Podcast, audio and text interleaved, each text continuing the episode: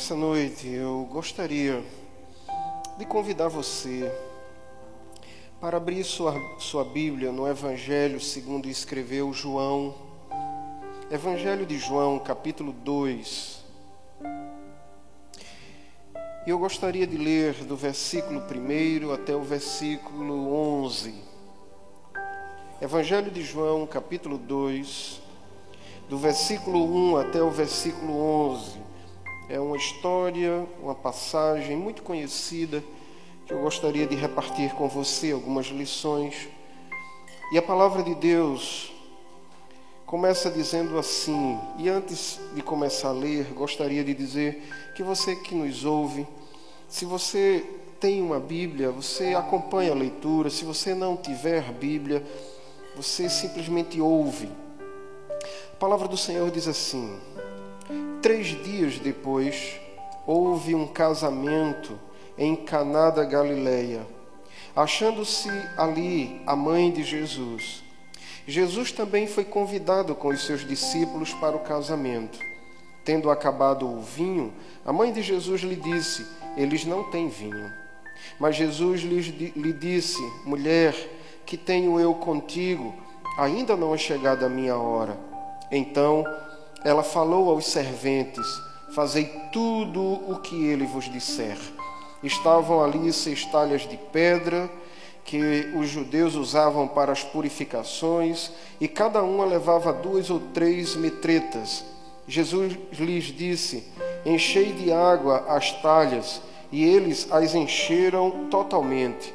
Então lhes determinou: Tirai agora e levai ao mestre-sala. Eles o fizeram. Tendo o mestre-sala provado a água transformada em vinho, não sabendo de onde viera, se bem que o sabiam os serventes que haviam tirado a água, chamou o noivo e lhe disse: Todos costumam pôr primeiro bom vinho, e quando já beberam fartamente, servem o vinho inferior. Tu, porém, guardaste o bom vinho até agora. Com este, deu Jesus princípio a seus sinais em Caná da Galileia, e manifestou-se a sua glória, e os seus discípulos creram nele. Só até aí. Essa história que nós acabamos de ler fala exatamente do momento no qual Jesus fez o seu primeiro milagre, é o que diz o evangelista João. E para falar a verdade, o evangelho de João, que foi escrito pelo próprio João, o Evangelho de João tem o intuito de mostrar Jesus como esse enviado de Deus, como esse que veio para ser a ponte entre uma humanidade caída e um Deus santo. João se esforça em dizer e mostrar para os seus leitores que Jesus de fato é o Filho de Deus. E se você olhar direito, você vai perceber que no Evangelho de João, João categoriza, escolhe sete milagres para falar e para provar que Jesus de fato era o Filho de Deus. No versículo 11 desse texto, se você prestar atenção, você vai ver que João, ele não fala dos milagres de Jesus utilizando a palavra milagres. No versículo 11, João vai dizer que Jesus começou a fazer os sinais na ideia de João e na cabeça de João, os milagres de Jesus não tinham um fim em si mesmo. Os milagres de Jesus eram sinais de que Jesus era o enviado de Deus. Para João, os milagres de Jesus não eram um fim em si mesmo, mas eram um sinal, era um indicativo de que Jesus de fato era quem dizia ser. Portanto, nessa noite, eu quero chamar você, convidar você para pensar sobre esse Jesus que sinalizou inúmeras vezes que ele é o Filho de Deus. E o que ele pode fazer, qual é a sua missão, quais são as características da sua personalidade? E como Jesus se relaciona conosco? E como nós nos relacionamos com Ele. Eu quero chamar você nessa noite para isso. E quero começar vendo contigo o que inicia dizendo esse texto. A Bíblia começa dizendo assim: Três dias depois, houve um casamento em Caná da Galileia, achando-se ali a mãe de Jesus. E Jesus também foi convidado com os seus discípulos para o casamento. O texto começa dizendo que lá em Caná da Galileia houve um casamento. E a mãe de Jesus estava ali e Jesus também foi convidado com os seus discípulos. Há algumas, alguns fatores nesse texto que nos fazem entender que aquele casamento possivelmente era de pessoas, era um, de, um casamento de pessoas da família de Jesus, ou pelo menos próximo a Jesus. É interessante porque o texto começa falando que a mãe de Jesus estava lá. E só depois vai dizer que Jesus estava com os seus discípulos. Isso quer nos reforçar a ideia de que a mãe de Jesus e Jesus eram pessoas convidadas e que tinham um lugar especial naquela festa.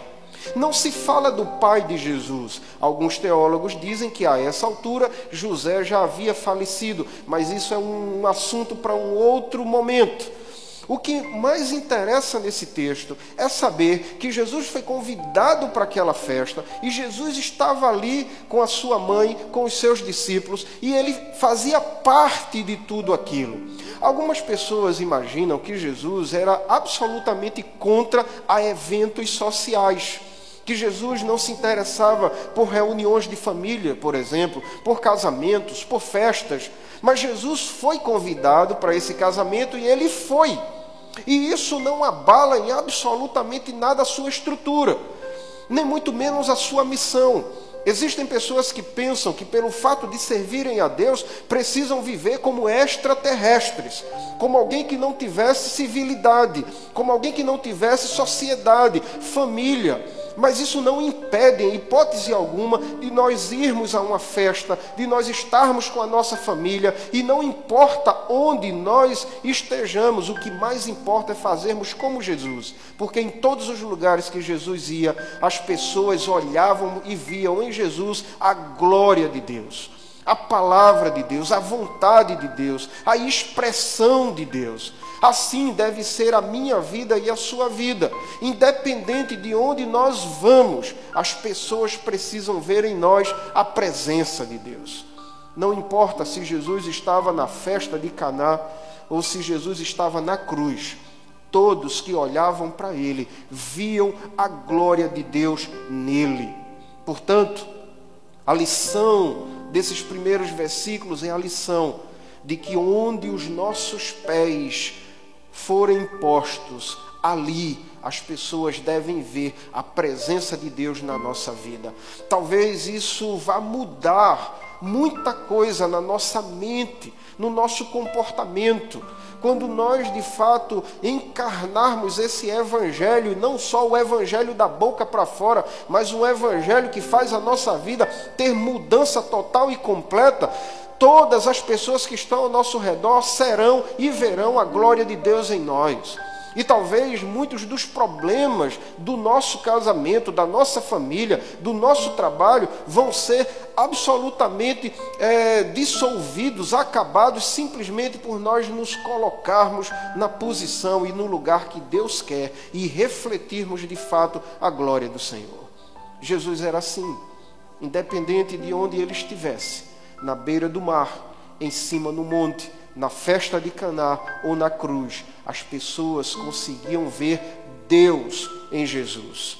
O texto que nós acabamos de ler, ele traz outras lições importantes. Se você olhar no versículo 3 e versículo 4, a Bíblia diz assim: Tendo acabado o vinho, a mãe de Jesus lhe disse: Eles não têm mais vinho. Mas Jesus lhe disse: Mulher, que tenho eu contigo, ainda não é chegada a minha hora. No percurso da festa houve um problema. Acabou o vinho. E a mãe de Jesus foi até ele e disse: Eles não têm mais vinho. Essa atitude de Maria é uma atitude que nos faz pensar e, mais uma vez, confirmar de que talvez essa festa fosse da família de Jesus, ou pelo menos de alguém muito próximo, porque quando acabou o vinho, Maria se sentiu responsável para trazer o vinho de volta. E não só ela se sente responsável, mas ela também coloca Jesus nessa responsabilidade. Talvez pensando e entendendo que Jesus era quem ele diria ser, dizia ser, que ele era capaz de fazer milagres mas ela se coloca nessa responsabilidade. Ela coloca a responsabilidade em Jesus. E aí Jesus responde para ela: mulher, o que é que eu tenho a ver contigo? A Bíblia King James, ela traduz esse versículo da seguinte forma: nas palavras de Jesus, Jesus diz assim para Maria: Mulher, o que é que os teus planos têm a ver comigo? Ainda não é chegada a minha hora. É interessante a forma que a Bíblia King James traduz isso, porque dessa forma a gente consegue compreender que Jesus não foi grosseiro com sua mãe. Em outros momentos do Evangelho, a gente vai perceber Jesus também utilizando essa expressão mulher para se retratar, ou para tratar, ou para lidar com outras mulheres. E quando Jesus faz isso, ele não é grosseiro com essas mulheres, mas é uma, uma atitude, uma palavra muito mais, uma atitude de respeito e quando Jesus diz isso com sua mãe, ele não está minimizando a sua mãe, mas ele quer deixar absolutamente claro que o tempo de começar os milagres, a sua missão, não é um tempo que passa por Maria, nem por qualquer outro homem. O tempo de começar a fazer a vontade de Deus vem do próprio Deus, vem da agenda de Deus, vem do relógio de Deus. O plano de Deus não está submetido à minha vontade. Nós, seres humanos, temos o triste erro de querermos e desejarmos que Deus faça as coisas no nosso tempo. Jesus olha para sua mãe e diz: Ainda não é chegada a minha hora. E isso nos traz uma grande lição, porque Deus não age segundo a minha vontade. Ele não faz no meu tempo, ele faz no tempo dele. Ele não age segundo a vontade do Facebook, do Instagram ou da velocidade da internet. Deus sempre faz no seu tempo. E todos nós seremos muito mais felizes se nós de fato observarmos e entendermos qual é o tempo de Deus, porque o tempo de Deus é o melhor tempo. Quando eu falo sobre isso, eu me lembro do meu filho. Quando muito criança, o meu menino pegou um estilete e começou a cortar algumas folhas de papel. E ele só tinha três anos de idade. Eu cheguei perto dele, peguei aquele estilete, guardei e disse para ele: Meu filho, você não pode brincar com isso porque você pode se machucar. Naquela hora ele não entendeu o que eu estava querendo dizer. Ele chorou muito, ele esperneou, ele gritou, mas eu não podia deixá-lo brincar com aquele, aquele instrumento porque era perigoso para ele. Semana passada, algumas semanas atrás, o meu filho já tem 15 anos, vai fazer 16, e eu vi quando ele estava cortando alguma coisa com o estilete. Há mais de 12 anos atrás não era tempo de usar. Hoje já é tempo de usar. Às vezes nós queremos alguma coisa que não é o tempo ainda. E é interessante que Deus sabe exatamente o tempo. E às vezes nós queremos que Deus faça no nosso tempo. Mas Deus olha para mim e para você e vê o quanto nós somos imaturos ainda, o quanto nós somos dependentes de muita coisa. E por isso, às vezes, Ele fecha a porta para que nós amadureçamos até chegar o tempo em que Ele vai nos dar, se é que Ele vai nos dar. E faz parte da maturidade, acima de tudo, de entender que Deus pode dar ou não dar. E se Ele der ou não der, Ele continua sendo Deus sobre tudo. E a vontade dele continua sendo boa, perfeita e agradável. Eu tinha, eu tenho um amigo que ele era segurança de carro forte. E uma vez ele me contou algo que aconteceu com ele. Ele saiu do banco com os malotes de dinheiro, entrou no carro forte e eles tinham poucos minutos para chegar em outro banco.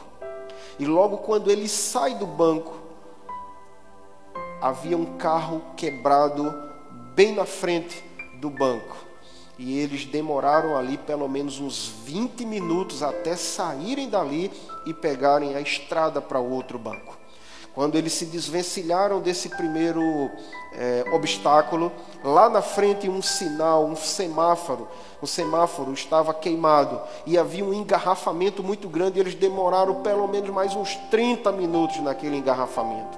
E dentro do carro forte eles estavam conversando entre si, dizendo: Meu Deus, o que é que está havendo? Parece que está tudo dando errado hoje. A gente não vai conseguir chegar no tempo, no tempo correto, no tempo esperado. E quando chegaram mais na frente, outro empecilho que demoraram mais uns 15 minutos. E quando eles terminaram de se desvencilhar de tudo aquilo, que chegaram no banco, no destino onde eles deveriam estar, eles perceberam que lá, no destino, naquele banco, o banco havia sido metralhado completamente, assaltado por bandidos altamente é, armados. E eles e o rapaz que estava dentro estava dizendo assim, pastor, agora eu entendi por que Deus fechou todas as portas para que a gente não chegasse naquele tempo, no tempo que nós calculamos. Porque se chegássemos no tempo que nós calculamos, aquelas balas, tudo aquilo que foi feito no banco, nós seríamos vítimas de tudo isso.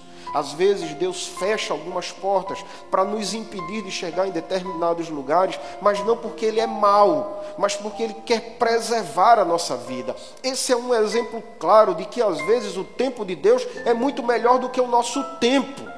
E não só muitas vezes, todas as vezes, o tempo de Deus é melhor do que o meu tempo. Os planos de Deus sempre acontecem no tempo dele. Portanto, faz parte, acima de tudo, da nossa maturidade de reconhecermos qual é o tempo de Deus para a nossa vida. Estou cansado de encontrar na nossa igreja, em tantas outras igrejas, de casais que começam sua vida fora do tempo e quando começam fora do tempo, sempre tem problemas na família. E logo mais voltam para o pastor com uma série de dificuldades para serem resolvidas porque atropelaram o tempo. Portanto, Jesus chega para sua mãe e disse: Mulher, ainda não é chegado o meu tempo. No tempo certo as coisas vão acontecer. E é interessante porque Maria reconhece isso. E Maria olha para os serviçais e diz, diz assim: Tudo o que ele vos disser, façais. E aí, nesse ponto, a história começa a mudar de figura, porque o casamento estava correndo para um, um desfecho de muito choro de muita vergonha, porque o casamento ele durava em torno de uma semana e os noivos precisavam acomodar as testemunhas, acomodar o, o, os convidados e dar aos convidados lugar para dormir, comida e, acima de tudo, vinho. O vinho era o sinal exatamente de que tudo estava correndo bem. Faltando o vinho significava que a festa ia acabar. Mas é interessante como Maria, percebendo isso, ela chega para Jesus, reconhece que não é o tempo e diz para os serviçais: façais tudo o que ele vos pedir. E aí a, a, história começa a mudar de figura. E você começa a ver isso a partir do versículo 6, onde a Bíblia diz assim: Estavam ali seis talhas de pedra que os judeus usavam para as purificações e cada uma levava duas ou três metretas. Jesus lhe disse: Enchei de água as talhas, e eles as encheram totalmente. Aí eu fico imaginando essa cena. Jesus chega para os serviçais e diz assim: pega esses jarros de pedra. Estavam ali, a Bíblia diz, seis jarros de pedras que os judeus utilizavam para as purificações. Era comum dos judeus encher jarros de pedra e derramar a água sobre a cabeça das pessoas num ritual para purificar, para, para pagar os seus pecados, para justificar as suas faltas. E aí Jesus diz: enchei de águas, de água. E aí os serviçais foram e encheram de água. Agora veja só, água naquele lugar, naquele tempo, não era uma coisa muito fácil. A Bíblia diz que cada uma delas tinha duas ou três metretas. Isso dá em torno de 100 litros de água por jarro. Se eram seis, você imagina que mais ou menos 600 litros de água que aqueles serviçais precisavam trazer. E eu acho interessante o que talvez estivesse passando na cabeça daqueles homens. Eles talvez estivessem pensando o que é que tem a ver falta de vinho com água dentro do jarro. Mas a lógica daqueles homens não era a mesma lógica que Jesus. E eles não se negaram em nenhum momento a fazer. E eu acho que o milagre começou a acontecer aí. porque, mesmo não entendendo o plano de Jesus, eles obedeceram. O milagre começou a acontecer quando eles obedeceram à voz de Jesus. Quando eles pegaram e foram buscar a água e encheram todos os jarros de água. Às vezes nós queremos que Deus faça alguma coisa na nossa vida, mas nós não queremos obedecer a Deus. Nós não queremos inclinar o nosso orgulho, destruir o nosso orgulho, quebrantar o nosso coração, quebrantar a nossa vida. Às vezes a gente não quer submeter de fato a nossa existência à vontade de Deus. Mas o milagre só acontece quando aqueles homens, mesmo não entendendo o plano, obedeceram ao Senhor. Pergunta que eu faço para mim e para você nessa noite é: se você é capaz de obedecer à voz de Deus, mesmo não entendendo, mesmo não compreendendo muito bem. Um dia Deus olhou para um homem chamado Abraão e disse: Abraão, deixa a tua terra, a tua parentela, vai para um lugar que eu te mostrarei. É possível que Abraão não tivesse total lucidez, entendimento daquilo que Deus estava mandando fazer, mas ele não titubeia em nenhum momento. Ele não olha para trás em nenhum momento, ele simplesmente crê e ele obedece. E quando ele obedece, Deus faz de Abraão uma grande nação. Quando nós obedecemos, Deus faz a sua obra na nossa vida e nós entramos no centro, estamos no centro da vontade de Deus. Às vezes nós pedimos ao Senhor que faça alguma coisa, mas nós não queremos obedecer. Mas eu quero dizer para você, em nome de Jesus, incline os seus ouvidos quebrante o seu coração. Escute a voz de Deus, obedeça. Sei que às vezes é difícil obedecer quando a nossa carne ela clama, ela pede, ela grita para a gente fazer alguma coisa. E quando a nossa carne grita, geralmente é para fazer algo que desagrada ao Senhor. E nós nos colocamos em uma bifurcação onde nós temos a possibilidade de fazer o que a carne quer, ou nós temos a possibilidade de fazer o que Deus quer. Aqueles homens, ouvindo a voz de Jesus, eles fizeram exatamente o que Jesus havia mandado fazer. E aí o milagre acontece e a história começa a mudar de direção. Veja o que acontece nos versículos posteriores.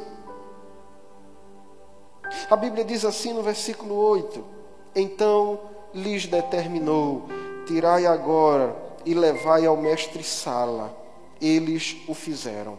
Tendo o mestre Sala aprovado a água transformada em vinho, não sabendo de onde viera, se bem que sabiam os serventes que haviam tirado a água, ele chamou o noivo.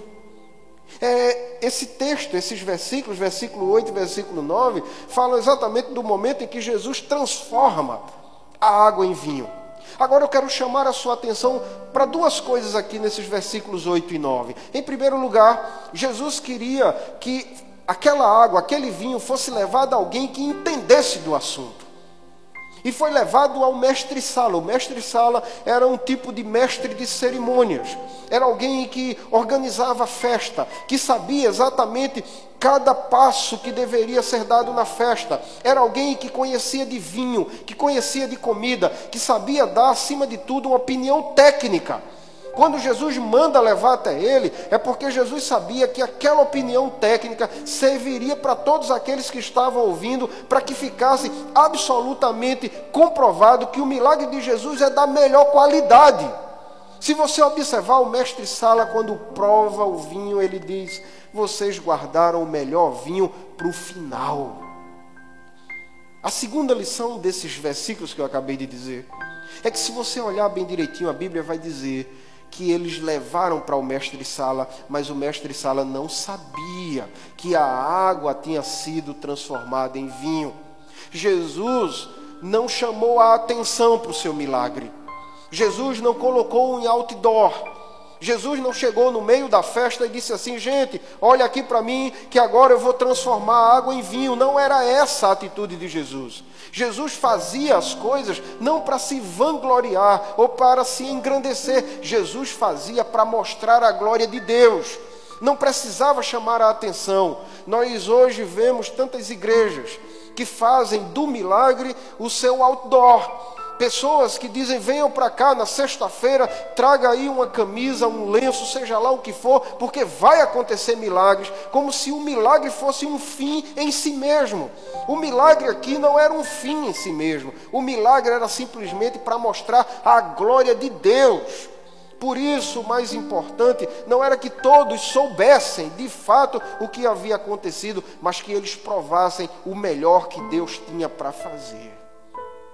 Se você diz que amanhã Deus vai fazer um milagre, é bem possível que não venha de Deus, porque Deus não precisa de propaganda para aquilo que faz. Tudo aquilo que Jesus fez é para provar e comprovar que Ele é o enviado de Deus para a minha vida e para a sua vida.